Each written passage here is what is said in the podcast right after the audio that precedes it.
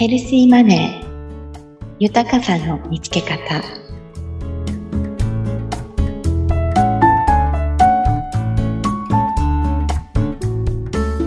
綱田美也です。今回のテーマはお金の歴史と本質。お金とはについてお話しします。まずさらっとお金の歴史に触れます。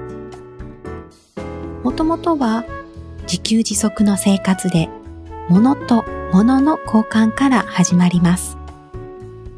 例えば、お肉とお米を交換というように。しかし、例えばお肉を持っている人は、お肉を欲しがっている人を探さなければなりません。それでは大変ということで保存ができてみんなが欲しがるようなものに交換されるようになります。このものは国や時代によって異なりますが、日本だとお米や布に交換されるようになり、やがて金、銀、銅に変化します。しかし、大規模な取引になると、金、銀、銅は重く、持ち運ぶのも危険なので、お金持ちが金、銀、銅を預かりましたという預かり書を発行するようになります。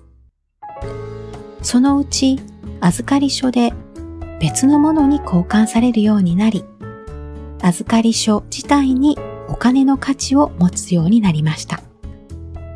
これが紙幣、つまりお金の始まりです。そんなお金には主に3つの機能を持っていると言われています。1つ目は、物やサービスの価値を測る機能。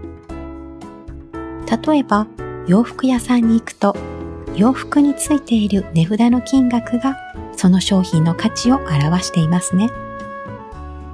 このように、お金という共通の尺度で、物やサービスの価値を表すことができる機能が一つ目の機能です。次に、私たちは洋服の値段が見合っていれば購入します。この購入が二つ目の物やサービスの交換機能です。私にとっては最も意識している機能の一つですが、ちなみに交換機能のうちサービスとお金の交換にはディズニーランドのような体験というサービスとお金の交換もあれば、住宅ローンなどのように信用とお金の交換などがあります。お金を何と交換するかは時代の流れや価値観の変化にも影響されているので、これを読むことで新たなビジネスのヒントが見つかるかもしれませんね。三つ目は価値を保存しておく機能です。これは今の経済で言うと、普通預金や貯金箱にお金を貯めるイメージです。必要な時まで貯金したり、欲しいものを購入するために貯蓄できる機能が価値を保存しておく機能です。いかがでしたか？皆さんもご存知だったかもしれませんね。今回は金とは何かについてお話ししました。次回は私のお金の価値観が変化したきっかけをお話しします。次回もぜひ聞いてください。